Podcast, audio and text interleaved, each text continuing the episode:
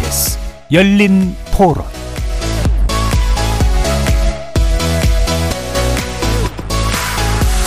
안녕하십니까. KBS 열린 토론 정준희입니다. 중국이나 북한하고 러시아하고 이렇게 공동 연대 의식으로 이렇게 해서 한미하고 맞서는 그런 형국이잖아요. 그런 측면에서 우리는 여기를 더 공고히 해야 된다고 생각해요. 체제가 다르니까 잠재적인 어떤 대립의 상대일 수 있다고 보는데요. 확실한 우군이 항상 있어야 되지 않겠냐는 거예요. 지금 제일 큰 문제는 북한과 관련한 이슈들인데 대한민국이 주도적으로 갈 수 있는 부분들을 국민들한테 공감대 없이 그냥 외국에 가서 도와달라는 식으로만 비춰지는 것 같은 느낌을 받아서 요즘 들어서 점점 북한 그리고 중국, 러시아, 동양이 과감하고 심상치 않다고 생각이 들어서 견제할 수 있는 그런 동맹국이 필요하다고 생각하고 전략적인 관계에서 보면 당연히 미국, 일본, 한국이 군사적으로는 협력이 많이 필요하지 않을까. 세계 국가가 정례화도 하려고 하고 노선은 확실히 정한 것 같긴 한데 중국이 사실 좀 부담스럽기는 한 것 같아요. 경제 쪽으로도 또 보복을 할 수 있지 않을까. 거리에서 만나본 시민들의 목소리 어떻게 들으셨습니까? 어제부터 하반기 한미연합훈련 을지 자유의 방패 연습이 시작되었죠. 미국 우주군과 유엔사 10여 개국 회원국들도 참여하는 역대 최대 규모로 진행된다고 하는데요. 고조되는 북핵 위기 속에 한반도의 군사적 긴장감이 그 어느 때보다 높아지고 있습니다. 이런 가운데 지난주 한미일 3국 정상이 이전과는 다른 차원의 협력과 연대 의지를 밝히면서 캠프 데이비드에서 정상회의를 가졌는데요. 삼국 협력의 새로운 시대를 열었다는 대통령실의 자평도 있지만 중국의 반발과 함께 동북아의 대립적 분위기도 커지고 있습니다. 한미일 3국의 포괄적 협력 체계가 가지고 있는 의미, 그리고 동북아, 나아가서 인도 태평양 지역의 안보 지형에 미칠 변화와 파장에 대해 오늘 두 분의 전문가 모시고 집중 분석해 보는 시간 갖겠습니다. KBS 열린 토론 지금부터 시작합니다. 살아 있습니다. 토론이 살아 있습니다. 살아있는 토론, KBS 열린 토론. 토론은 라디오가 진짜입니다. 진짜 토론, KBS 열린 토론. 오늘 토론 함께 해주실 두 분의 전문가 소개해드립니다. 먼저 김종대 연세대 통일연구원 개건 교수 자리하셨습니다. 안녕하세요. 자, 문성묵 한국국가전략연구원 통일전략센터장 나와주셨습니다. 네, 안녕하세요. 자, 일단은, 음, 한미일 정상회의 관련된 이야기로 먼저 시작해 볼까 하는데요. 어, 일정은 짧았습니다만, 어, 좀 특이한 수준의 이제 합의들이 좀 나왔습니다. 기본적으로 한미일 관계 새 시대가 열렸다는 게 이제 전반적인 평가로, 직접적인 평가로 나오고 있는 건데요. 총평을 일단 한번 들어보죠. 먼저, 문 센터장님. 네, 말씀하신 대로 한미일 협력의 새로운 시대가 열렸다. 뭐 이런 표현에 저도 공감을 합니다. 그동안 1994년 이후에 한미일 정상이 12차례 만났거든요. 그 어, 회의들이 여러 가지 국제회의, 나토라든지 또는 G7이라든지 국제회의를 계기로 해서 어, 잠깐 잠깐씩 만났고 또 상당히 조각조각의 그런 협의들을 했습니다만 이번에 한미일 정상이 캠프 데이비드라고 하는 역사성이 있는 또 상징성이 있는 장소에서 별도로 만나서 긴 시간 격이 없이 대화를 나누고 또 중요한 합의를 했습니다. 그래서 한미일이 명실 공히 포괄적인 협력체로서 출범하는 그런 계기가 됐다. 그런 차원에서 중요한 의미가 있다고 생각을 합니다. 예, 김종대 교수님. 예, 역사적인 회의라는 데는 동의를 합니다. 음. 어, 또 협력의 어떤 그, 어, 하나의 어떤 한 삼국 간의 플랫폼이 형성됐다는 점도 동의하고요. 그 중에는 또 긍정적으로 눈여겨볼 점도 많이 있습니다. 자, 한 두 가지 정도가 문제가 될 것 같습니다. 무엇을 위한 협력인가? 음. 아, 이제 보편적 가치, 법에 의한 지배 다 좋거든요. 어, 그러면은 이것은 더더욱 보편적이고 다자적이어야 되는데 음. 이것이 이제 그, 어, 한미일이 삼국이 강하게 뭉치면서 그 반대편을 상정하고 어떤 공동의 적을 상정하는 것이라면은 어, 우리끼리야 한미일 삼국 간의 협력이지만은 그 배제되는 어떤 세력하고는 네. 이거는 협력이 아니라 음. 대결과 경쟁이거든요. 그러니까 이런 협력을 어떻게 봐야 될 것이냐 이 성격 문제가 있고요. 어, 두 번째는 상당히 많은 어떤 눈에 보이는 그 좀 괄목할 만한 부분들도 있는 건 사실입니다만은 주로 우리 정부가 강조하는 건 어떤 성과와 이익이거든요. 어, 사실 뭐 과학기술, 신흥기술에 관한 부분이라든가 또 문화교류라든가 어, 또 어떤 그 개발 협력이라든가 이런 것들은 뭐 상당히 어떤 보편적이고 호혜적인 가치에 입각하는 거라고 볼 수 있는데 반면에 외교 안보 분야는 이거는 비용이 따릅니다. 예. 그러니까 이거는 뭐 아무리 성과 이익이 있다 하더라도 그것을 어, 그런 어떤 새로운 시스템을 마련하는 데는 엄청난 시간과 비용이 따르고 그 다음에 우리는 이제 북한만을 상대로 해가지고 주로 한반도 방위 정책을 안보의 본질로 삼아왔거든요. 네. 근데 지금 남중국해, 대만 걷잡을 수 없이 이 동맹의 성격이 외연적으로 확장됨에 따라 가지고 우리한테 주어지는 책임과 비용은 무엇인가? 예. 그런 것이 대차대조표를 따질 때는 주로 어떤 자산도 따지지만 부채도 따져야 공정한 논의가 되는 거거든요.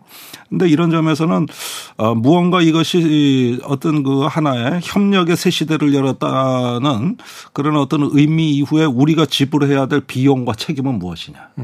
이 부분도 공정하게 논의가 돼야 될 것 같습니다. 예. 그런 점에서 아직은 이 합의가 동맹으로 가는 것이 아니라 정치적 공약인 만큼 불확실성이 너무 많다.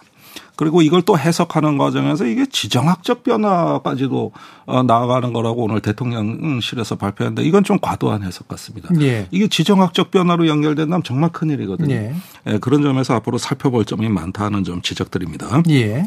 뭐 방금 말씀 주신 내용적인 뭐 쟁점들이 다 들어가 있긴 합니다만 어, 이 부분에서 좀 일단 크게 갈리니까 한번 다시 한번 여쭤보도록 할게요. 문 센터장님이 보시기에 우리가 이제 이른바 중추 국가의 반열에 올랐다라는 평가가 현실적인 건지 그리고 실제로 그렇게 되면 좋은 건지에 대한 의견을 먼저 좀 주시죠.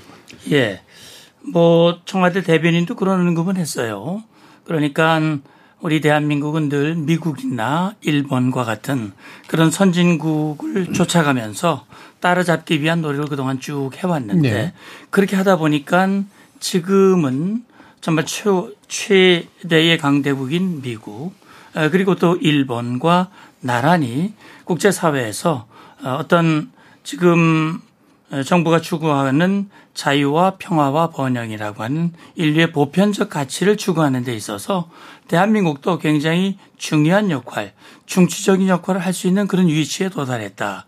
그것을 미국 정상이 또 일본 정상이 국제사회가 주목하고 그렇게 할 수 있는 제도적 틀을 마련했다라고 하는 점에서 굉장히 중요한 의미가 있다고 생각을 하고요. 예. 그래서 글로벌 중추국가 지금 어, 윤석열 정부가 추구하는 외교 정책의 중요한 가치거든요. 그래서 에, 대한민국이 사실은 1948년 정부가 수립된 이후 6.25 전쟁을 겪었고 정말 국제사회의 도움을 받아서 오늘날의 대한민국으로 어, 성장 발전하게 됐는데 따라서 이제는 우리 대한민국이 국제사회의 어, 중추국가로서의 역할을 하고 국제사회의 자유와 평화와 번영에 기여할 수 있는 그런 위치에서 해야 된다. 그것이 사실은 뭐 이번에 한미 정상이 합의를 하고 또 발표를 했습니다만 이것이 특정 국가를 배제하기 위하거나 또는 배타적인 것이 아니라 국제사회 공동의 이익을 주기 위한 그런 협력이다라고 하는 걸 강조를 했거든요. 저는 그런 점에서 주목을 해야 된다고 생각합니다. 그 중추국가라고 하는 선언이 가능할 뿐더러 상당 부분 근접해 있고 그게 이제 우리의 국제적 위상도 높이면서 이익을 가져다 줄 것이다에 긍정적으로 보시는 건데 이게 이제 그 말 속에 약간 좀 이렇게 뭐랄까 뭉뚱그려진 측면들이 있는 것 같은데 이게 경제, 사회, 문화 뭐 이런 관점에서는 충분히 상상 가능하고 이제 그런데 군사적인 건 좀 다르지 않습니까? 군사적으로도 실제로는 외국에 나가서 뭔가 군사 활동을 한다든가 좀 이렇게 전선을 넓힌다든가 이런 게 실제로 가능하며 또 이렇게 우리가 이렇게 좋은 일이냐 이 부분까지 보신다면 어떻습니까? 예, 사실은 이번 정상 아, 회의에서 합의한 캠프 데이비드의 원칙이라든지 예. 정신이라든지 또 3자 간의 협의 공약 이 세 가지 속에 지금 말씀하신 대로 뭐 구체적으로 어디에 에, 군사 활동에 에, 한국군이 직접 참여를 한다 네. 이런 게 들어가 있는 거는 아직은 없어요. 다만 지금 북한의 핵 위협이 핵미사일 위협이 가시화되어 있기 때문에 북한 핵 미사일 위협에 효과적으로 대응하기 위해서 한미일이 그동안 부정기적으로 해왔던 훈련을 연례화시킨다.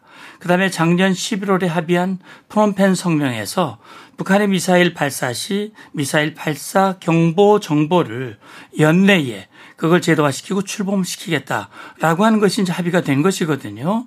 그래서 어 이제 사실은 말씀하셨습니다만 이게 공약을 했지 사실 뭐 동맹이나 어떤 조약으로 의무화된 것은 분명히 아니에요. 음. 그래서 각 나라가 자국의 이익에 따라서 자유롭게 판단하고 결정하고 참여 여부를 어, 판단할 수 있도록 돼 있는 것이거든요. 예. 그런 점에서 사실은 여러 가지 부담이라든지 위험이라든지 이런 것들도 모두 염두에 둔 그런 수준의 합의였다라고 저는 보는 겁니다. 예, 김정대 교수님.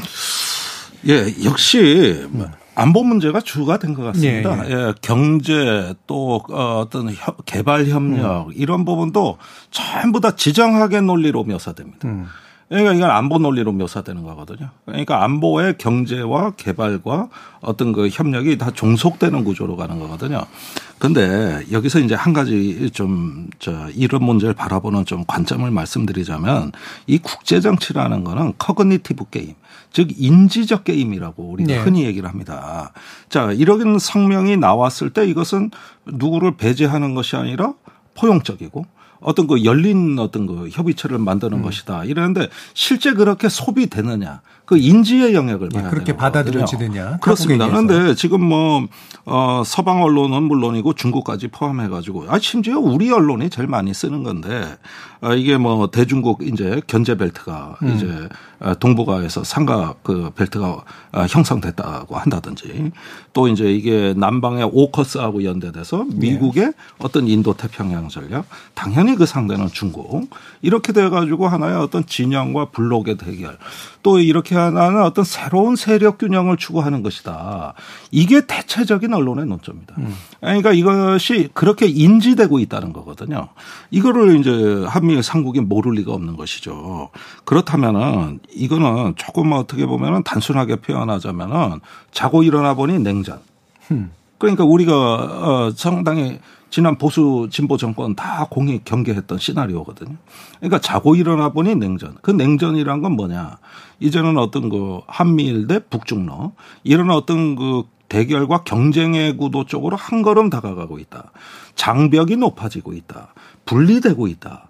이런 어떤 그 세계의 그 저기 어떤 새로운 신냉전의 그 감각이 우리한테 더 많이 증폭되고 살아나는 과정으로서 이해가 되는 거거든요. 예. 그래서 이 부분을 누구의 책임이라고 이야기하기 이전에 일단은 일본 언론에서 그 보도된 게 한국이 루비콘강을 건넜다. 절대 중국의 경제가 의존하고 있기 때문에 그럴 수 없는 나라가 음. 이제는 루비콘강을 건너버렸다. 다시 되돌아가지 못할 것이다. 이런 표현들 말이죠. 그러니까 국내에서 대체적인 평가들 보면은 이것은 어떤 그 사실상 어 지금은 동맹이 아니지만 동맹이 아닐 뿐이지 사실상 안보의 정책 또 어떤 군사적인 협력 더 나가서 시스템적으로도 이제 삼국이 공의 하나의 어떤 그 안보 공동체를 이루는 이러한 어떤 그 하나의 진영화의 논리, 진영화의 추세로 봐야 된다. 그게 바로 지정학이다. 이게 지금 인지되는 구도라는 겁니다. 예, 예. 이거 어떻게 부인하겠어요? 그러면 음. 정부에서 그게 아니라고 얘기를 해야 되는데 실제로 다 같이 그런 어떤 인식에도 동조하고 있는 거 아닌가요? 예. 저는 그렇게 읽었습니다. 예. 그러면 이 부분에 대한 평가를 그럼 더 넘어가 보도록 하죠. 뒤, 방금 이제 그 말씀 주신 내용들 뒤에서 좀 더 다뤄보고요. 그러니까 이런 평가를 합니다. 이제 결국은 미국이 원하는 구도다. 어, 그리고 일본은 뭐 어느 정도 이익을 얻을지 모르겠지만 이제 한국은 사실은 거기서 가장 종속적인 형태로 지금 끼어들어 버리고 말았다. 과연 이게 우리가 좋은 것이냐? 이런 얘기를 아까도 이제 일부는 해주셨기 때문에 김정대 교수님 이게 음. 실제로 미국 구도가 거의 전부라고 보십니까? 어, 물론 미국 구도가 있고 인도 태평양이라는 어떤 프레임은 일본이 만들었습니다. 네. 아, 사실 미국이 가장 먼저 냉전 시대 초기부터 뭐 동아시아 특히 동북아의 극동군 사령부를 만들어 가지고 여기에 한국과 일본을 회원국으로 받아들이는 구상들이 일찌감치 있었거든요. 음.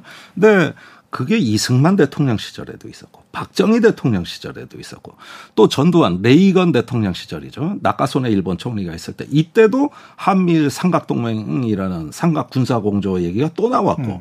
근데 번번이 안 됐어요. 그래서 이건 매우 오래된 역사입니다. 음. 아, 그런데 이번에 그게 그런 어떤 오래된 말로만 돌던 것이 이제는 드디어 가시권 안에 집어, 접어들었다. 음. 그럼 과거에 왜 안 됐느냐? 그건 한일 간에는 역사 문제가 있었기 때문입니다. 네. 피해 가해 관계거든요. 그래서 이승만 대통령조차도 우리가 어떻게 일본하고 협력하냐. 그건 말도 안 된다. 이러면서 과거에 오히려 보수 대통령 시절에 전두환 대통령도 그랬고 다 거부했던 논리예요. 그런데 이번에 보면은 이제는 더 이상 어 이런 어떤 과거와 역사 문제에 대해서 구애받지 않겠다고 하면서 이 부분이 전면적으로 정리된 걸로 보고 음. 이제는 한일 간에 이런 어떤 협력이 돼가지고 삼각형의 밑변이 이제 그어졌다. 그러면 삼각형이 이제 다 이게 형성이 된 건데 이래서 일단 미국의 뉴욕 타임즈죠. 그 미국의 꿈이 실현됐다. 예. 어, 이렇게 이제 표현을 하고 있는 거거든요. 그러니까 여기에서 이러한 어떤 삼각 간의 군사 협력이라고 하는 오래된 미국의 꿈이라는 거는 과거에 공산주의 세력의 음. 어떤 대치 전선에서 동맹국을 효율적으로 결합하고 미국의 지도하에 두는 거. 예. 이런 어떤 꿈을 얘기하는 것이고 여기에 일본이 이제 가세한 어떤 뜻은 뭐냐면 중국하고 레지널 헤게머니 음. 즉 일본은 2006년경부터 중국과 지역 패권 경쟁에 뛰어들었습니다. 그것에 불을 지른 게 센카쿠 데오디데오에서의 영토 분쟁입니다. 네. 그때부터는 중국과 같이 못 간다는 판단이 섰고 그래서 아베 총리 시절에 인도 태평양 전략 프레임을 음. 내온 거거든요. 그러니까 우리가 지금 가장 늦게 여기에 지금 포함이 돼 가지고 그 인도 태평양 전략의 품 안으로 들어간 건데 문제는 이건 해양 전략이에요. 예. 그리고 이제 일본이 생존 전략으로 만든 것이고 음. 그다음에 우리는 규칙을 결정하는 나라가 아닙니다. 음. 아, 아시다시피 미국이나 일본은 강대국 정치를 오래전부터 했고 대국 정치를 합니다. 음. 말하자면 고수도판에서 패를 돌리는 존재. 네. 예, 이런 어떤 존재인데 우리 경우에는 규칙을 정하는 나라가 아니라 이제 중견 국가로서 어느 정도 그 국가의 품격을 갖춘 또 그러면서 이제 적응해 들어가야 될 하나의 해양 국가라기보다는 해륙 국가, 음. 대륙하고도 연결돼 있는 이런 어떤 지정학의 특수성이 있는 나라예요. 그런 해양 전략이 우리 생존 전략에 맞느냐 이걸로 우리가 오랫동안 논쟁을 해온 겁니다. 네, 네. 근데 어느 날 갑자기 이게 다 정리돼 버려요. 네.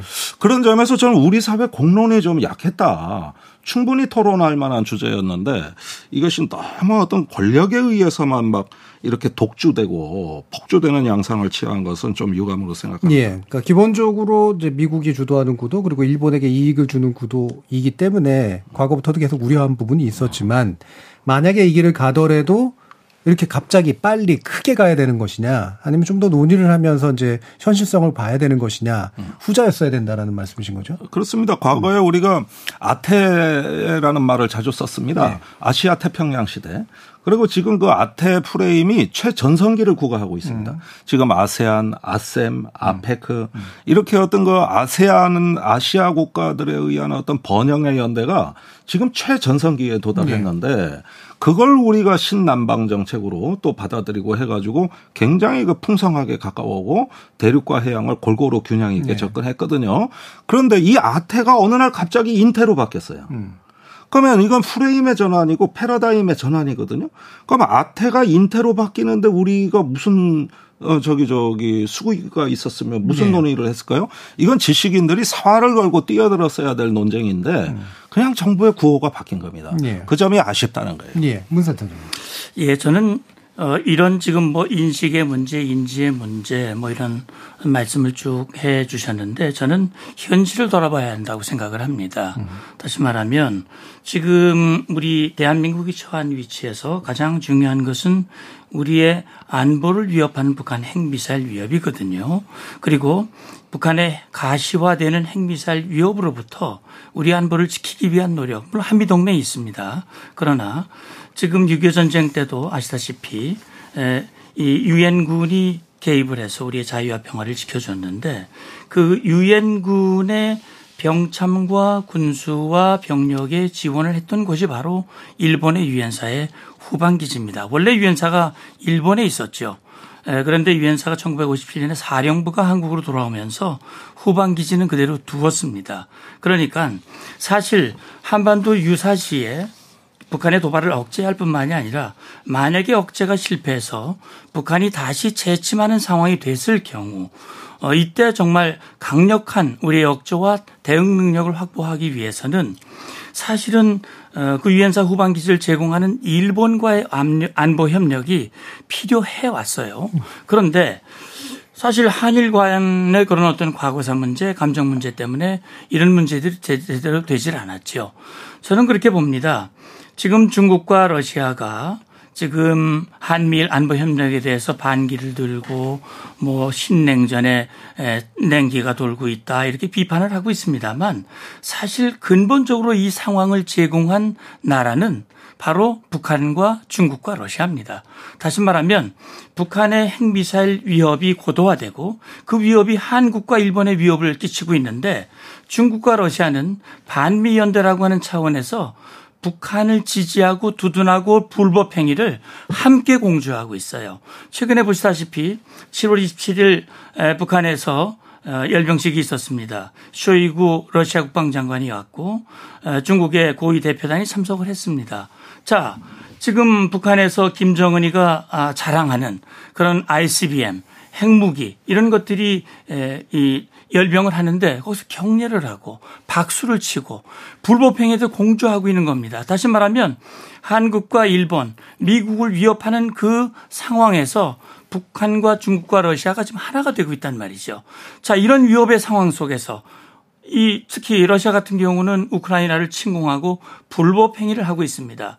그리고 그 불법 행위를 중국이 지지하고 돕고 있고 거기에 북한은 또 무기와 군수 지원 협력까지 지금 하고 있는 상황이에요. 자, 이런 상황 속에서 한미일이 에, 힘을 합치고 힘을 합쳐서 이런 불법 연대에서 우리의 자유와 평화와 번영의 가치를 함께 추구하고 나가는 것 이것이 무엇이 잘못된 것이고 무엇이 손해가 된 것인지 저는 뭐 이해할 수가 없습니다. 예. 음. 이게 좀 좀 더 근본적인 문제이기 때문에 한 번만 더 얘기를 해보죠. 그러니까 방금 말씀은 결국 한미일이 서로 협력하고 식냉전 구도가 형성되는 건 북핵 문제를 매개로 하고 러우 전쟁을 매개로 한 북중러의 문제 아니냐. 그들이 만들어낸 일이다. 거기에서 우리는 대항할 뿐이다. 어떻게 보세요? 자, 지금 중국하고 제가 보기에는 헤어질 결심을 하신 것 같아요. 음. 어, 유엔 안보리에서 중국, 러시아가 북한의 제재 결의안에 찬성을 안 했다. 그게 어쩔 수 없는 거 아니냐. 한편 아니냐. 근데 이거 신중해야 됩니다. 저기 중국이 그러면 북한 핵 개발에 기여하거나 또는 중국이 현재 북한 핵 개발을 나름대로 이용해 가지고 그걸 갖다가 북한을 앞세워서 미국이나 일본을 견제하려는 흐름이 있느냐 어떤 증거가 있는지 제가 굉장히 궁금합니다. 그리고 저도 그걸 계속 그 대화하러 중국에 많이 가보는데 여전히 중국은 우크라이나 전쟁에 있어서도 회색지대에 있어요. 네. 아직까지 러시아에 군사무기 지원을 안 했습니다. 그러니까 얘들은 다 한패다. 이건 굉장히 도덕적인 판단이거든요. 그 한패 안에서도 이렇게 어떤 그 서로 서로에 대해 가지고 경쟁 협력 그 하는 부분들이 대결하는 부분들이 다 그 국가 이익에 따라서 네. 어 분명히 제가 보기에는 어 살펴볼 여지들이 많고 또 상당히 다릅니다. 그러니까 이 저도 쇼이그 그 러시아 국방장관이 열병식에 가서 박수 친 거는 좀 위협적으로 봅니다. 음. 사실 지금 가장 신경 써야 될 건 북중러라기보다는 북러 관계가 어떻게 되느냐. 네. 오히려 이게 단기적으로는 음. 우리 안보 비용에 미치는 영향이 더 크다고 봐야 되겠고 의심하게 되거든요. 그런데 지금 이제 북한의 핵 위협이 고도화되고 또 날로 이제 그 어, 정도가 심해진다고 하면은 외교적으로 실용적 사고는 뭐냐면 우리 관리할 수 있는 카드 그 전략 자산은 점점 더 많아져야 됩니다. 음. 점점 더 많아져야 되고 우회해서 압박할 수 있는 수단도 많이 갖고 있어야 되거든요.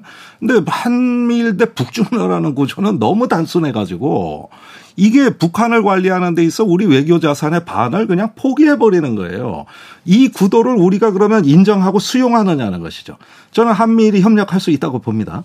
그런데 음. 한미일 대 북중러로 가는 게 우리 생존에 좋은 환경이냐 그러면은. 음. 그러면 그것을 갖다가 이제 이제는 어쩔 수 없는 현실로 인정하고 거기에 맞춰가지고 우리 그러면은 동맹 강화로 가는 거 외에는 어떤 다른 외교가 필요 없는가. 음. 제가 보기에는 여기에서 이건 의심해야 될 사고방식이거든요. 그렇다면 지난 30년간은 왜 그렇게 안 했는지. 과거에 북한 핵 개발한 건 90년대부터거든요. 왜 하필이면 지금이냐. 이런 문제들에 대해서 토론하고 싶은 거죠. 예. 또 묻고 싶은 거죠. 예. 다시 문제. 근데 저는요, 지금 말씀하신 내용 중에 지금 한미일 대 북중로라고 그랬지만 이번에 캠프 데이비드에서 합의한 세계 문건 어디에 봐도 물론 중국이라는 표현이 들어가 있기는 해요. 여기 그 정신에 보면 우리가 최근 우리가 목격한 남중국 해에서의 중화인민공화국에 의한 불법적 해상 영유권 주장을 뒷받침하는 위험하고 공격적인 행동과 관련하여 우리는 각국이 대회에 발표한 입장을 상기하며 인도 태평양 수역에서의 어떤 일방적 현상 변경 시도에 반대한다. 한다. 그러니까 중국이 남중국해에서 무인도를 불법 매립을 하고 영유권을 주장을 하고 있고 그다음에 최근에 해안 경비대입니까? 이용해서 아, 필리핀 군함에 물대포를 쏘고 이런 일련의 행동들 그런 국제사회 질서를 흔드는 행동에 대해서는 강력히 반대한다는 입장을 분명히 취했지만 예. 사실은 아시다시피 미국도 중국과 완전히 척을 진 거 아니거든요. 실제 최근에 이분건 외교장관이 국무장관이 중국을 방문을 했고요. 그래서 물론 이 경쟁도 하지만 그러나 적절히 그 위기 관리를 하기 위한 그런 노력들을 계속 하고 있습니다. 완전히 분리시킬 수가 없는 거거든요. 또 기시다 총리도 그런 얘기를 했습니다. 하반기에 중국과의 관계 관리 유지를 위해서 최선의 노력을 다 하고 있고 지금도 하고 있다라고 얘기를 했습니다. 그럼 우리도 그럼 중국과 척을 진 거냐? 그거 아니죠.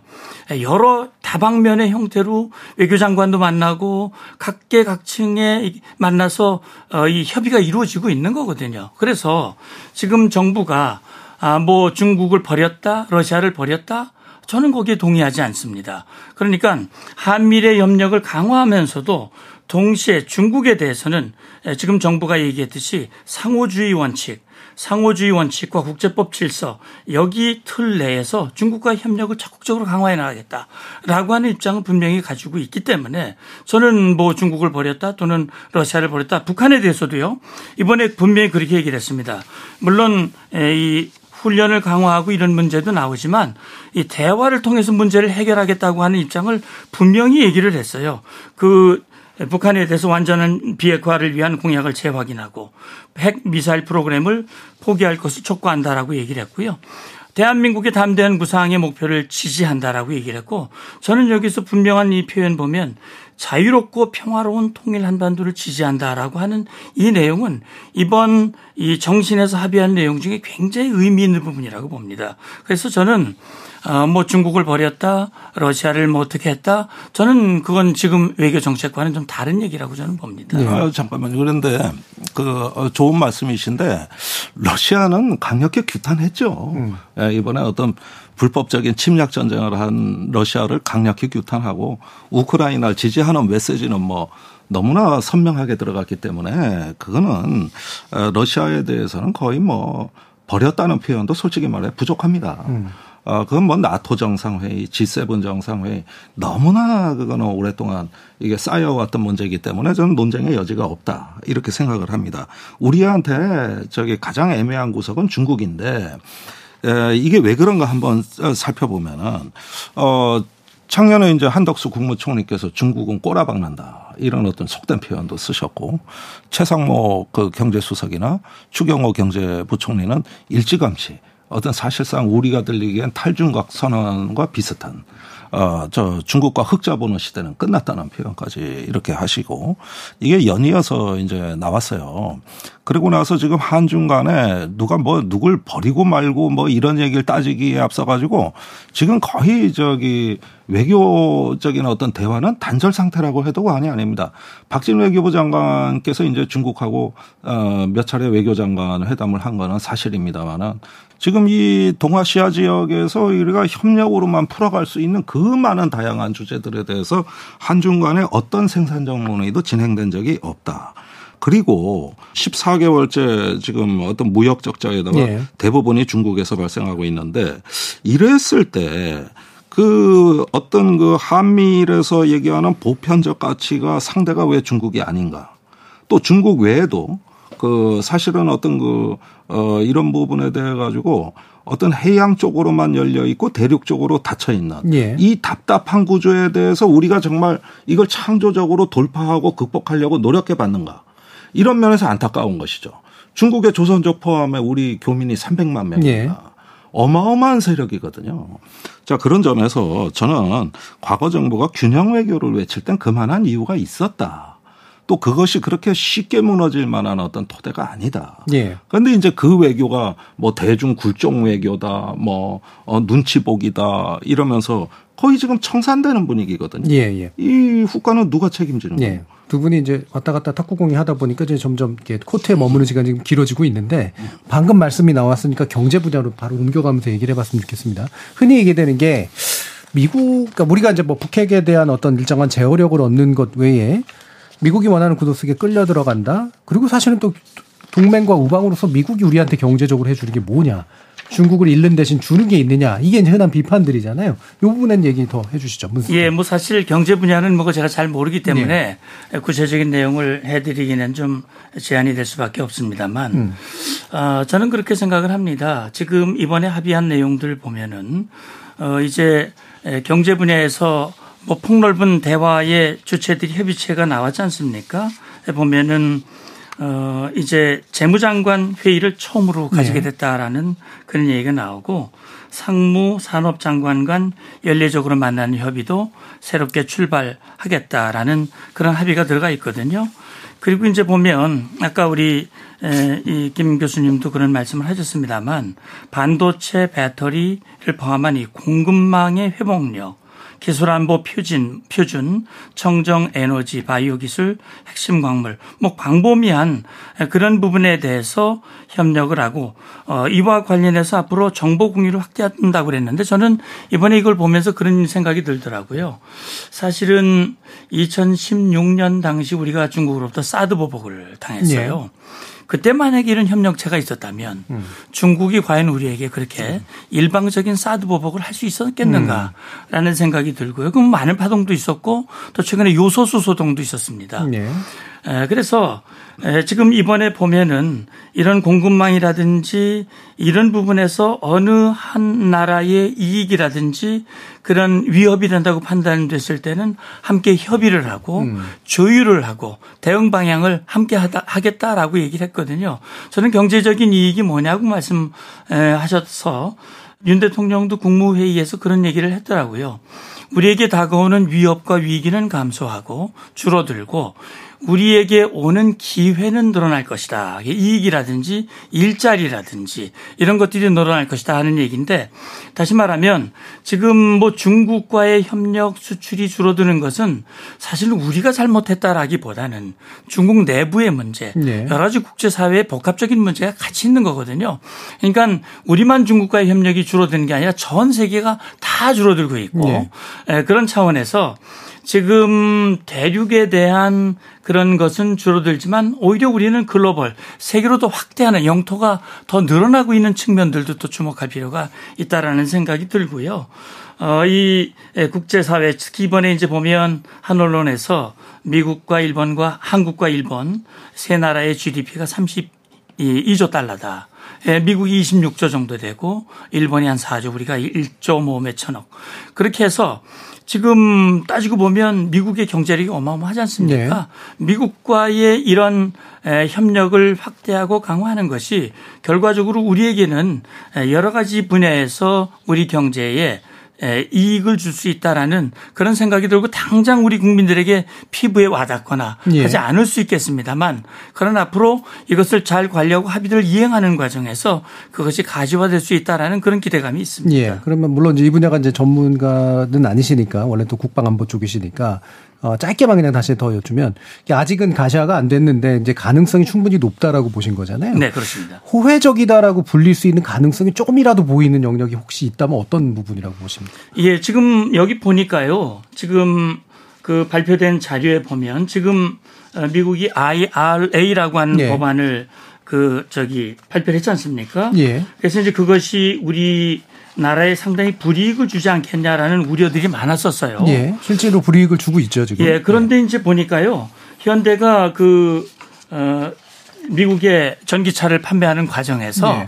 어, 이 자가용이 아닌 이 저 사업용 어, 그런 판매를 해가지고 보니까 늘었더라고요 보니까 이 미국의 싱크탱크인 피터슨 국제경제연구소에 네. 따르면 네. 미국의 한국산 전기차 수입이 2012년 6월에서 2023년 5월 사이에 32억 달러로 집계가 됐는데 2021년 9월에서 20, 2022년 8월 기록한 18억 달러의 1.7배가 늘었다는 거예요. 네. 그래서 이건 뭐 미국 어, 이 연구소에서 싱크탱크에서 어, 낸 통계니까 저는 이것이 맞지 않을까 하는 생각이 드는데 예. 어쨌든 어, 이 전기차 배터리 산업 같은 데서 우리 한국의 기술과 노하우가 아, 이 정평을 받고 신뢰를 받기 예. 때문에 오히려 미국에서 아, 한국 어, 이 기술과 한국의 음. 배터리를 더 사용하려고 하는 그런 움직임이 지금 일어나고 있다고 저는 그게 들었습니다. 예. 네. 예, 그것이 이제 전기차를 리스 음. 그러니까 정식으로 판매가 아니라 리스 차의 경우에 혜택을 받은 거예요. 그러니까 여기서 반짝 경기가 있었던 건 사실이죠. 예. 나 IRA의 본질이 뭡니까?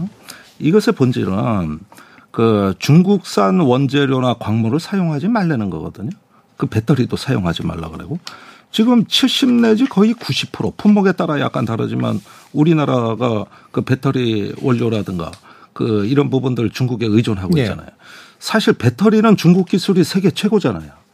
중국을 빼고 배터리 공급망을 이야기하는 게 불가능하잖아요. 음. 거의 전 세계 제가 알기로는 40% 공급을 하는 걸로 알고 있고 적어도 그 배터리의 그 칸막이 셀이라든가 네. 그 원재료 가공 능력에 있어서는 중국의 비교 우위가 확실한 걸로 알고 있습니다. 그러면은 반도체는 아직 서방이 유리하지만 배터리는 중국이 유리하거든요. 그러면 이게 IRA법의 핵심이라고 하면은 이제 본격적인 어떤 그 판매 경쟁이 붙었을 때 작년에도 우리 전기차 순위가 지금 계속 하락했던 게 바로 이 법안 때문인데 거기에다가 세부 시행안까지 좀 제대로 투명하게 냈으면 우리 기업이 대비할 틈이라도 있는데 지금 그것도 모호하거든요. 네. 그러니까 이거는 앞으로 해결이 안 된 문제다. 음. 그런데다가 여기에서 자꾸 그 IRA 그 배터리 협력 이걸 강조하자는 뜻은 더 강하게 규제하겠다는 뜻으로 우리한테 받아들여지고 그다음에 반도체는 제일 심각합니다 이게. 지금 어떤 공급 측면에서 따지면 반도체 제조를 한미일이 협력해서 하는 건 있을 수 있다고 봅니다. 음. 그런데 그건 만드는 공급 얘기지 수요가 있는 거 아닙니까? 시장이 어디에 있는 거냐? 그러면 반도체는 어디에다 공장을 짓는 거냐 하면은 고객이 있는 곳에 공장을 짓는 겁니다. 예. 시장이 있는데 공장을 짓는 거예요. 근데 그 시장이 중국인데 거기에 공장 앞으로 짓지 말라는 겁니다. 그러면 어떻게 되느냐? 이걸 다 종합적으로 봤을 때는 일정 정도의 그 어떤 첨단 기술의 공급 측면의 협력은 있을 수 있겠다. 그러나 문제는 시장 없는 공급이 무슨 예. 소용이 있으며 또 그 공급에서조차 중국을 빼는 게 가능하냐 이 음. 얘기거든요. 한 말씀만 짧게 드리자면 이 대체제로 중국의 대체제로 아세안을 강조했습니다. 그런데 대체제 맞습니까? 아세안도 중국의 공급망 안에 들어가 네. 있어요. 네. 거기 가봤자 거기도 중국하고 다 얽혀 음. 있는 음. 공급망이에요. 근데 중국이 아닌 아세안으로 간다고 해서 이게 대체된다? 이거는 착각입니다. 이거는 환상이고 네. 경제인들은 다 안 된다 그래요. 아다못해 최태원 그 SK 그룹 회장 저 얼마 전에 대한상공회의 소장이 제주 포럼에서 뭐라 그랬냐? 중국의 대체 시장은 없다. 네. 그것을 분리하고 나면 한국 경제에 엄청난 어려움과 혼란이 초래될 거다. 아주 피장한 얘기를 하잖아요. 기업인들이. 네. 그 현실은 현실 그대로 남아 있다. 요점 꼭 강조해 드리고 싶습니다. 알겠습니다. 아, 북핵 문제를 중심으로 한 이제 군사적 대치냐 아니면 좀 더 이제 가능성 있는 협력이냐 그리고 경제 분야에서 과연 우리가 얻고 있는 것은 무엇이냐 이 부분을 간단하게 좀 짚어봤습니다. 어, 이어지는 2부에서 이런 한미일 협력 관계가 과연 어느 수준까지 안정화 단계로 오를 수 있을 것인가 한번 평가해 보도록 하죠. 여러분은 지금 KBS 열린 토론과 함께하고 계십니다. 토론은 치열해도 판단은 냉정하게 복잡한 세상을 바꾸는 첫 걸음은 의외로 단순할지도 모릅니다. 평일 저녁 7시 20분 당신을 바꾸는 질문. KBS 열린 토론 정준희입니다. KBS 열린 토론 한미일 캠프 데이비드 정상회의 내용과 결과에 대해서 이야기 나누고 있는데요. 문성묵 한국국가전략연구원 통일연구센터장, 김종대 연세대 통일연구원 객원교수 이렇게 두 분과 함께하고 있습니다. 자, 이번에는 이제 2부 첫 순서에서는 어, 한미일 협의체가 어, 미국에게 있어서 또는 이제 뭐 각자에게 있어서 얼마나 중요하고 안정적인 다자 협의체의 틀을 갖추게 될 것인가 이 부분에 대한 이야기를 좀 해보려고 하는데요. 이게 뭐 이를테면은 이제 우리 편이 더 세, 니네 편이 더 세, 뭐 이 얘기를 경쟁하듯이 하려고 하는 게 아니라 실질적으로 한번 객관적인 비교를 한번 해보자라고 하는 그런 정도의 의미입니다. 문성목 센터장님 어떻습니까? 네. 예, 뭐 지금 미국이 인도 태평양 지역에서 추진하고 있는 다자 협의체들이 몇 가지가 있는데 그 중에 대표적인 게 이제 쿼드 아닙니까? 네. 예, 쿼드는 어, 미국과 일본, 인도, 호주 이네 나라가 이제 협의를 하고 있습니다. 어떻게 보면 뭐 공동 훈련도 하고 있지만 사실은 안보 분야의 협력은 좀 제한되는 것이 아닌가라는 음. 생각이 듭니다. 왜냐하면 인도의 입장이 사실은 좀 애매한 측면이 분명히 있거든요. 그래서 안보는 제한적 측면이 있지만 나머지 분야 경제라든지 또 여타 분야에서의 협력을 함께하는 그런 어, 협의체가 이제 다자 협의체가 아, 코드라고 볼 수 있고 오코스라는 게 있죠. 그거는 어, 미국과 영국과 호주 이건 뭐 사실은 군사 동맹이라고 볼 수 있습니다. 그래서 군사적으로 아주 밀접한 그런 동맹이라고 볼 수 있는데 사실은 한미일 협력은 한미 협력은 뭐 두 개와 딱히 이렇게 비교해서 어떤 게 더 강하다, 어떤 게 더 우리에게 더 유리하다, 뭐 이렇게 평가하기는 좀 아직은 애매한 음. 부분이 있습니다. 왜냐하면 이제 한미일 협의체가 인재 출범을 했고 예. 앞으로 이것이 어떻게 가동이 될는지 정말 한미일 국내 정치의 변화에 영향을 받지 않고 정말 지속성 있게 또 발전할 수 있을지 여부는 알 수가 없기 때문에 그건 이제 그때 가서 봐야 되겠습니다만 어쨌든 한미일 삼국 협의체는 코드보다는 안보 측면에서는 조금 더 음. 강한 그런 협의체가 되지 않을까 생각이 되고요. 예. 어, 오커스에 비해서는 뭐 사실 동맹의 의무라는 게 죄악으로 명시되어 있지 않기 음. 때문에 에, 오커스에 비해서는 조금 그 부분에 대해서는 좀 느슨하고 자유로운 그런 형태의 협의체라고 저는 생각을 합니다. 예. 그래서 안보 측면에서 코드보다는 좀 부분적으로 강하고 오커스가 가지고 있는 결속력이나 의무 조건에 비해서는 아직은 구체적으로 갖춰진 것이 없다라고 이제 일단은 평가를 해줬고요. 뭐 강약 자체라보다는 이렇게 이제 뭔가 이렇게 좀 잘 되어가고 있는 부분 또는 아직은 부족하거나 아직은 잘 모르게 있는 부분 뭐 이런 부분에 대한 평가하면 좋을 것 같은데 기본적으로 다자협의체가 이렇게 많으면 감당 가능한가라는 생각도 사실 좀 들긴 하거든요. 예, 지금 미국의 인도 태평양 전략이 여러 다자협의체를 소규모로 만들어서 음. 그 각각의 다자협의체를 연결하는 거. 네, 네, 네. 이걸 미국의 리더십이라고 보고 음. 있는 것이죠. 그러니까 북쪽에 한미일, 남쪽에 오커스, 또 이제 그 어, 서쪽에 예. 쿼드, 예, 뭐 힘의 다이아몬드라고도 네. 합니다. 그런 것들을 구성해 가지고 이것들을 다 연결시키는 전략이다. 쌓아 올리는 방식입니다. 음. 이러면서 유럽하고는 많이 다른 것 같아요. 음.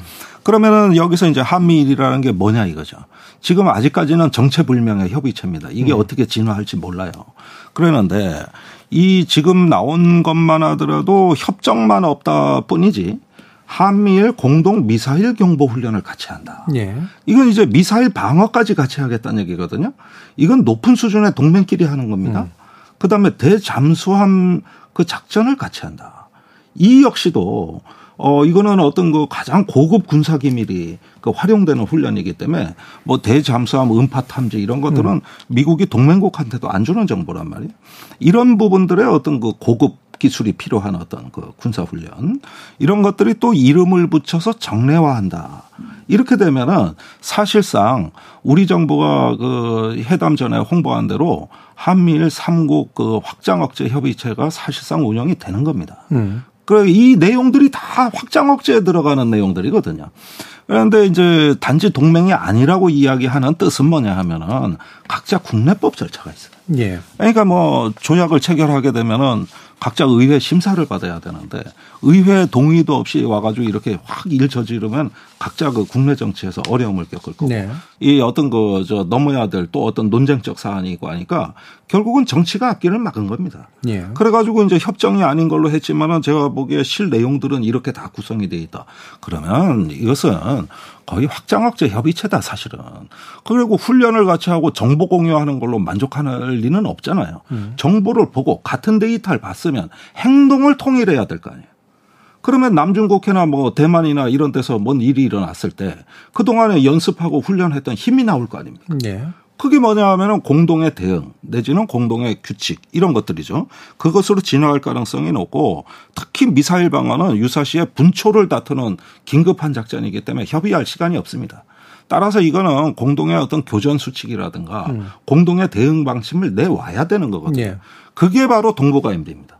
그러니까 이런 부분들로 이미 상당 부분 진척이 됐다.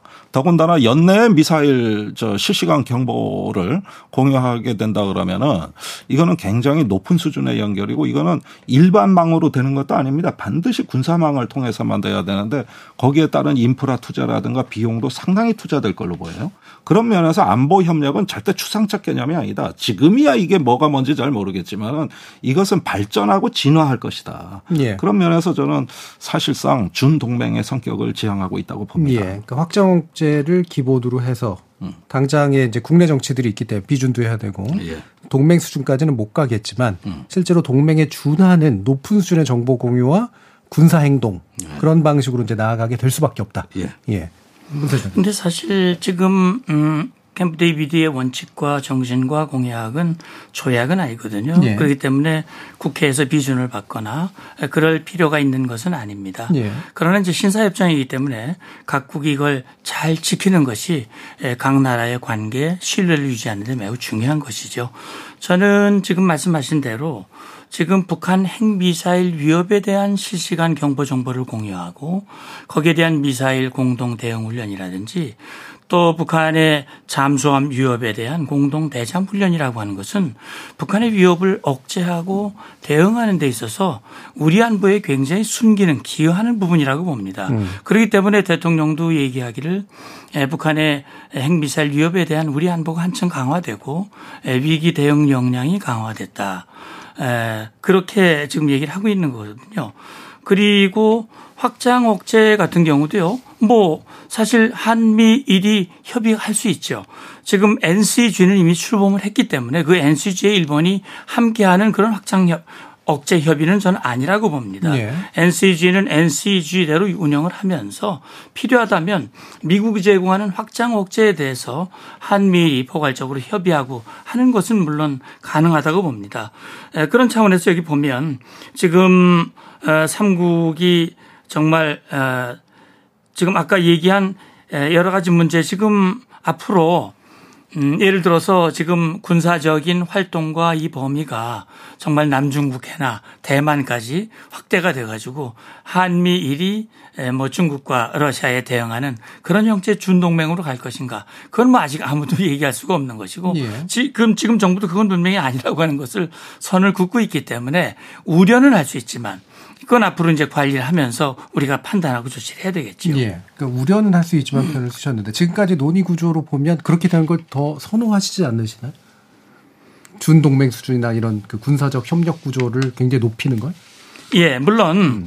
어 이제 북한 핵미사일 위협이 어떻게 되느냐. 음. 사실 아까 중국 얘기를 좀 제가 더 하고 싶었는데 이제 네. 말씀 기회를 주셨으니까 제가 네. 좀 드리고 싶은 얘기는 뭐냐면 사실 지금 북한이라고 하는 정권이 탄생한 것은 구소련, 러시아죠.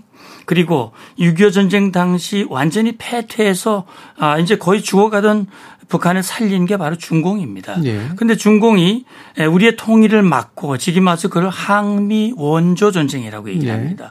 그리고 그것이 매우 당연하고 그것이 아주 잘한 것이고 그것을 뭐 대단히 부각을 하고 있지요. 그것이 지금 상황에서 그러니까 사실 그런 부분에서 우리 국민이 동의합니까? 동의할 수 없지 않습니까? 그런 부분에서 중국과 함께하기 어려운 부분이 분명히 있습니다.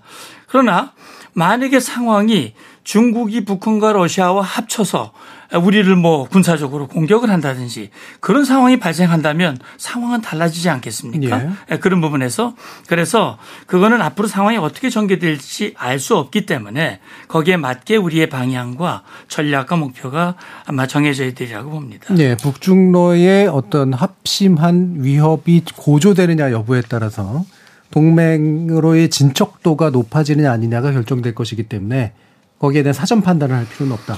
예, 그리고 이제 또 한 가지 중요한 변수는 한일 관계입니다. 예. 사실 지금 우리 국민들 대다수가 지금 한일 관계가 역사 문제까지 해결이 안 됐고 영토 문제도 있고 여러 가지 과거의 중요한 현안들이 아직 해결이 안 되고 있기 때문에 이런 상황에서 어 사실 일본과의 군사 협력이 결국은 어 일본의 주도권 을 허용해 주는 것이 아니냐라는 그런 우리들을 많이 하고 있거든요. 사실 그런 부담들이 있기 때문에 지금 정부도 음, 일정한 수준에서의 군사협력, 안보협력은 하지만 그것을 넘어가는 준군사동맹이라든지 음. 그렇게 확대 해석하는 것에 대해서는 상당히 좀 선을 긋고 있는 상황이라고 저는 예. 봅니다. 한편으로는 이제 북중러 위협 수준이 중요하고 또, 또 일본과의 전통적인 관계 문제, 과거사 문제가 있기 때문에 준동맹이나 동맹 수준으로 구, 굳이 우리가 급격히 뭔가 전환시키려고 할 필요는 없을 것이다. 예. 아니, 근데 지금 회담 전후에 그 삼국이 발표한 이야기들을 잘 보면 예. 어떤 준 동맹에 해당되는 열망을 가장 적극적으로 드러낸 나라는 대한민국이었어요. 음.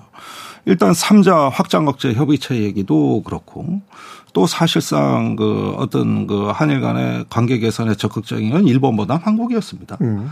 그리고 NCG 회의에 일본이 들어오길 초청한 나라도 일본은 들어오고 싶다고 얘기한 적이 없고 우리가 들어와 달라고 얘기한 거거든요.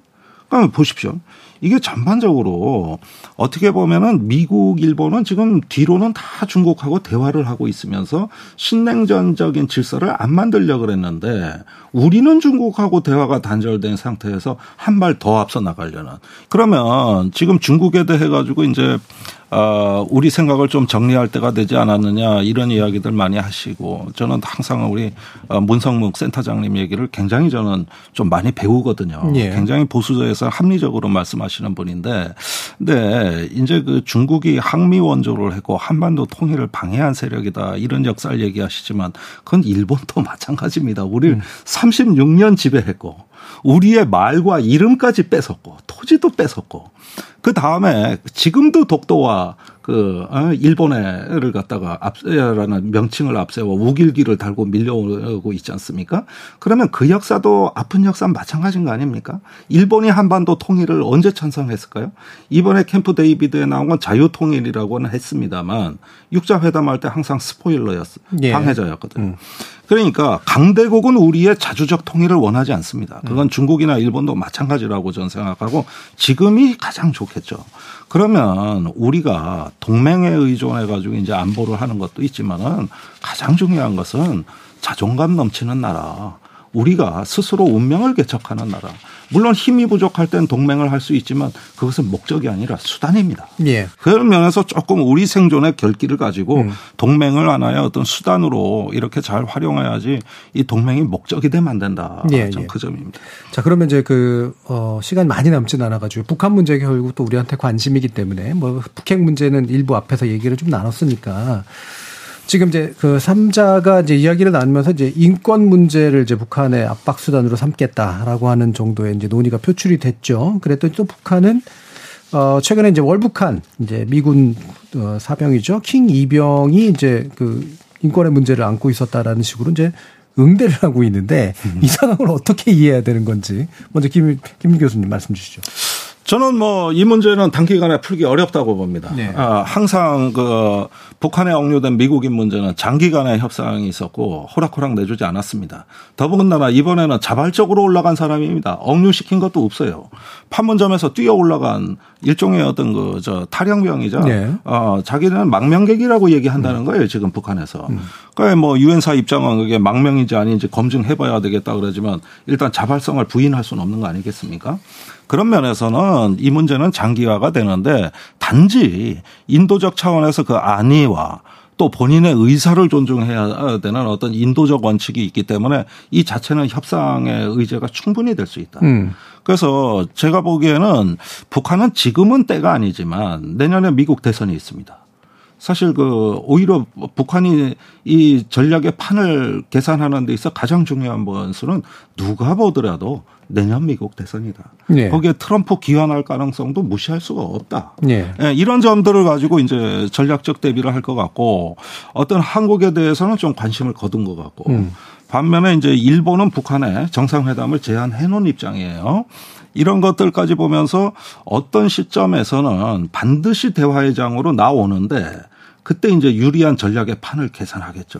예. 그런데 지금은 아닌 것 같고 아마도 내년이 되지 않을까. 음. 이건 제 예상입니다. 그럴 때 이 이번에 그 월북 주한미군 킹 이병이죠. 예. 이 이병에 대한 어떤 신병 문제도 사실 북한 입장에서 볼랄 땐 구- 굴러 들어온 복덩어리예요. 예. 그러니까 얼마든지 써먹을 수 있는 전략 카드가 생겨버린 거예요. 예. 한편으로 이제 킹 이병이 스스로 차별을 겪었다 하면서 불만을 표시했기 때문에 인권 문제에 대한 공격 수단으로 쓰고 아, 그렇죠. 반격 수단. 예. 또 한편으로는 차후에 이제 송환할 거냐 말 거냐의 문제 가지고 협상 수단으로 쓸 것이다. 그렇죠. 인권 문제는 자꾸 이제 중국이나 북한에 대해서 우리가 인권 문제를 얘기하는데 저도 인권 문제는 제기해야 된다고 봅니다. 그러나 어떤 북한에서의 어떤 그 자유권, 생명권, 그 다음에 어떤 행복권이 있을 거 말입니다. 그런데 정치적 자유 인권만 따질 것이 아니라 그 북한의 자체의 어떤 올해 닥칠 식량 위기라든가 또 어떤 코로나19 때 보건 위기라든가 이런 부분은 우리가 무관심했던 건 사실이거든요.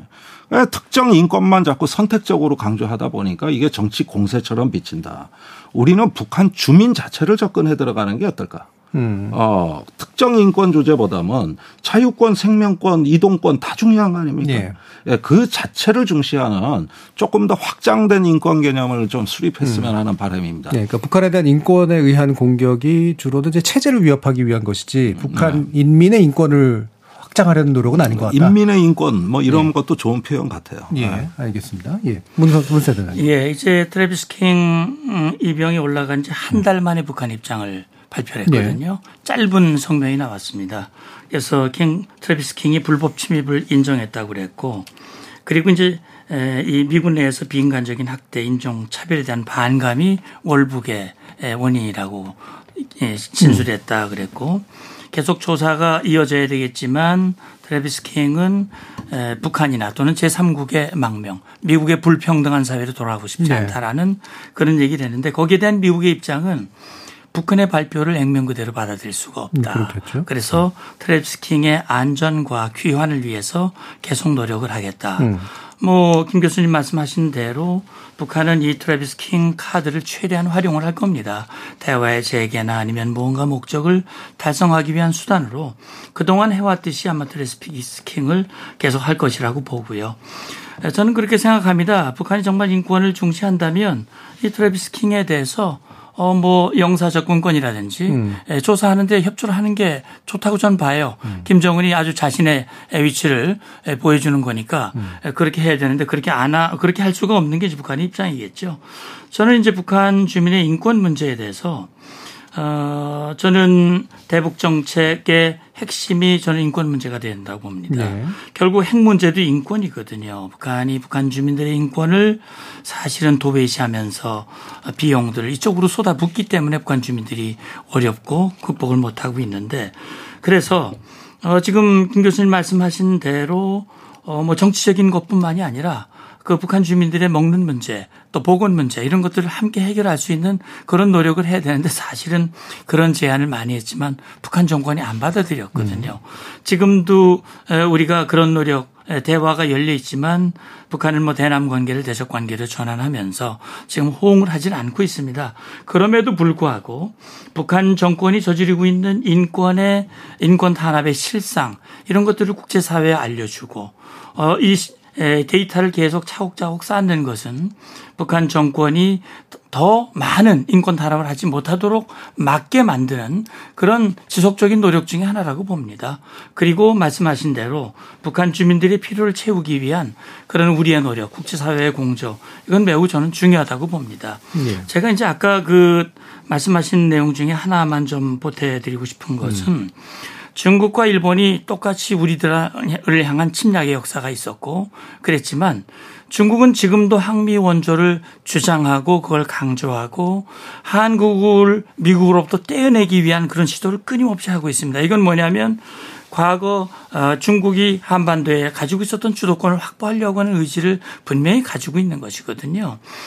그래서 뭐 쌍중단, 쌍괴병행 이렇게 하면서 한미연습을 중단하도록 만들기 위한 그런 주장을 계속하고 있는데 일본은 지금 우리와 자유민주 어, 이 가치를 함께 하고 있습니다. 물론 역사적인 문제에서 이견이 있습니다만 그래서 중국과 아, 이 일본을 같은 선에서 해석하는 것은 저는 좀 유의해야 된다라는 생각을 합니다. 예.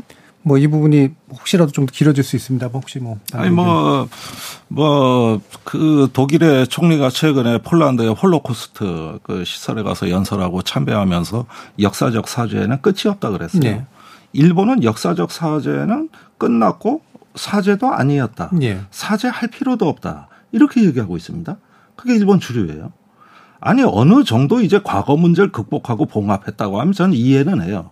근데 역사 부정이나 역사 수탈은 새로운 도발입니다. 이게 어떻게 저기 독일하고 일본의 품격이 같습니까? 그런 면에서 저는 어떤 일본하고 협력할 것이냐. 저는 국제적 보편적 가치를 지키는 일본하고 같이 협력하는 것 대찬성입니다. 그러나 국수주의 일본은 아직 협력할 대상이 아니라고 봐요. 지금 두 가지 얼굴 다 갖고 있어요. 네. 네. 이건 무원칙한 협력이 초래할 비극이다.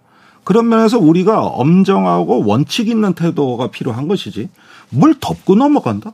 뭐 해결이 됐다 대충 넘어간다? 이런 태도는 정말 역사에 대해 겸손하지 못한 태도고 그 진정성도 없기 때문에 지속 가능성에 문제가 생길 거라고 저는 봐요. 예. 시간이 많이 남쳐서 이 부분은 이제 마무리 지을까 하는데요. 뭐 마무리 발언 한두 번 정도 왔다 갔다 할까 하는데 그러니까 지금 대통령의 입장은 아, 압도적 어떤 우위 아, 군사적 우위라든가 이런 걸 강조함으로써 그게 이제 평화를 아, 이끌어낼 수 있는 유일한 길이다 이제 이렇게 보는 거고 그걸 통해서 이제 한미일의 어떤 협력 군사적 협력 체계를 강화하는 쪽으로 지금 방향을 잡은 거 아닙니까? 그러면 이제 지금 뭐 여러 가지 흘러나온 얘기로는 북한의 이제 어, 군사적 긴장감이 굉장히 좀 높아지고 있다. 그래서 국지적 충돌 내지 이런 사이버 공격이나 이런 식의 것들까지도 지속적으로 좀 늘어날 것으로 이제 보이는데 과연 이제 이 길이 어디로 향할 것인가? 당 적어도 중단기적으로 어 분명히 대화의 문은 열어놨겠지만 대화를 할 것 같지는 않고요 서로가 어, 어떻게 이제 전망하시는지 문센터님 먼저 좀 말씀 주실까요? 예. 어, 북한의 태도를 보면 작년과 좀 다른 부분을 볼 수 있습니다. 네. 작년에 뭐 미사일 뭐 80발 이상 미사일을 쏘았고 어, 또 한미연합 연습할 때도 뭐 중간중간마다 계속 반발을 하면서 도발을 했는데 금년은 도발의 빈도나 수위가 상당히 음. 차이가 있어요. 작년하고요. 최근에도 북한이 말로는 뭐 불만을 제기하고 어, 그렇게 얘기를 했습니다만 그것이 어떤 이유인지는 정확히 알 수는 없습니다. 그것이 뭔가 북한이 계산을 하고 수위와 아, 이 방법을 어, 조절하고 있는 것인지 아니면 작년에 너무 힘을 쏟아붓고 이제는 그것을 다시 추가하기가 제한되는 여러 가지 상황이 있는지는 저는 알 수 없습니다만은 저는 북한이 지금 추진하고 있는 강대강 정면 대결의 구도 계속되기는 저는 어렵다고 봅니다. 북한 내부의 어려움도 있고요. 여러 가지 김정은이 처한 여러 가지 상황으로 봤을 때 저는 일정 수준의 도발을 하리라고 봅니다. ICBM이라든지 또는 SLBM이라든지 이런 도발을 하겠습니다만 극단적인 상황으로 가는 그런 도발은 북한이 향후에 자기들이 선택할 수 있는 선택지를 염두에 두고 하지 않을까.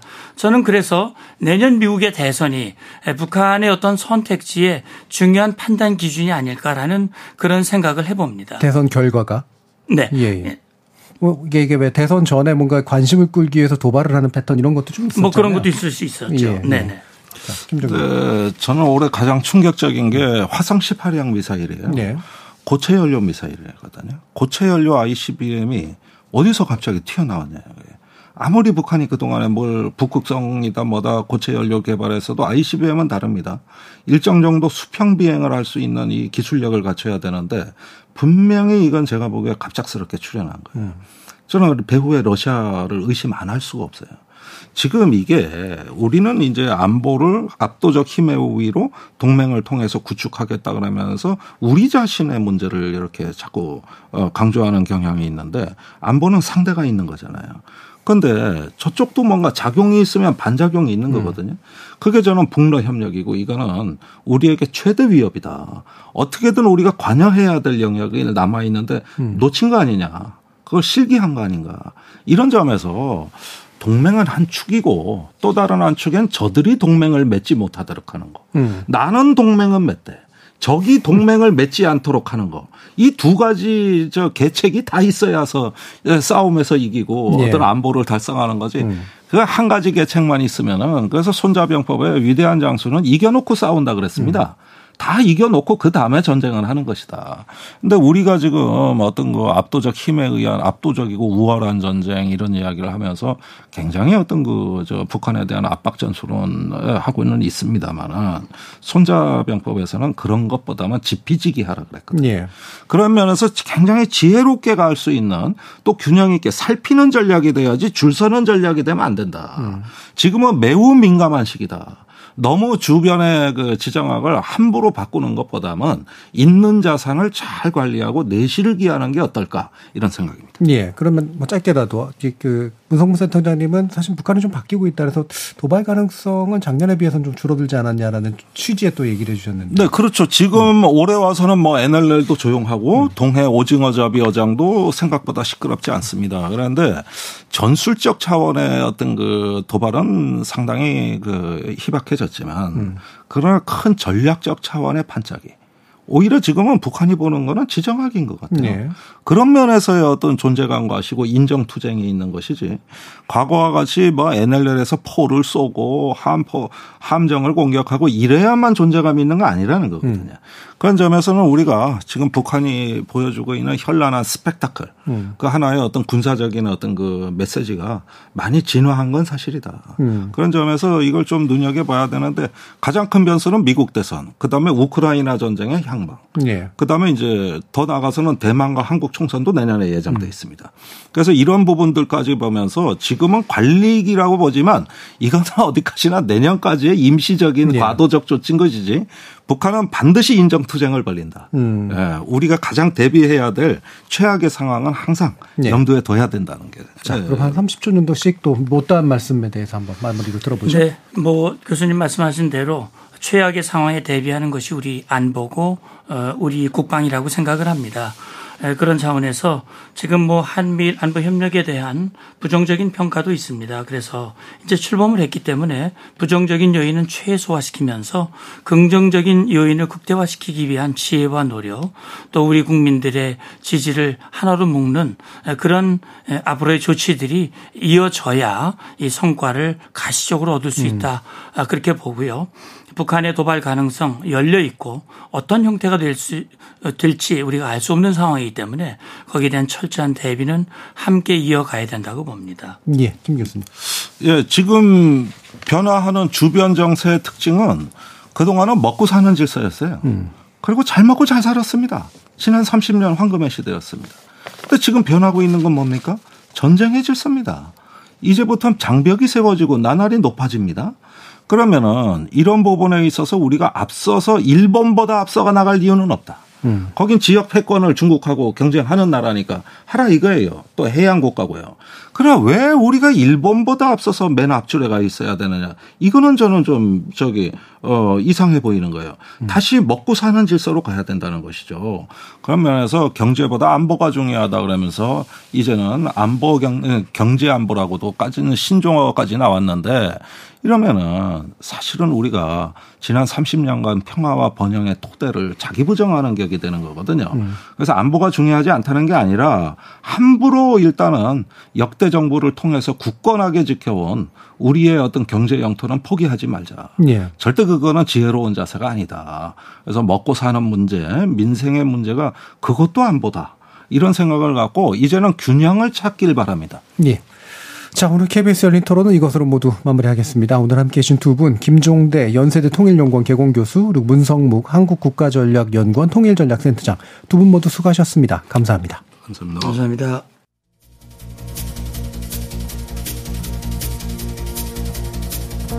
지금 남중국 해와 동북아를 잇는 전선을 중심으로 군사적 긴장감이 커져가고 있는 게 이른바 압도적 위력에 의한 평화를 가져오는 전 단계가 될지 아니면 크고 작은 군사적 충돌로 이어지는 입구가 될지 누가 할 수 있을까?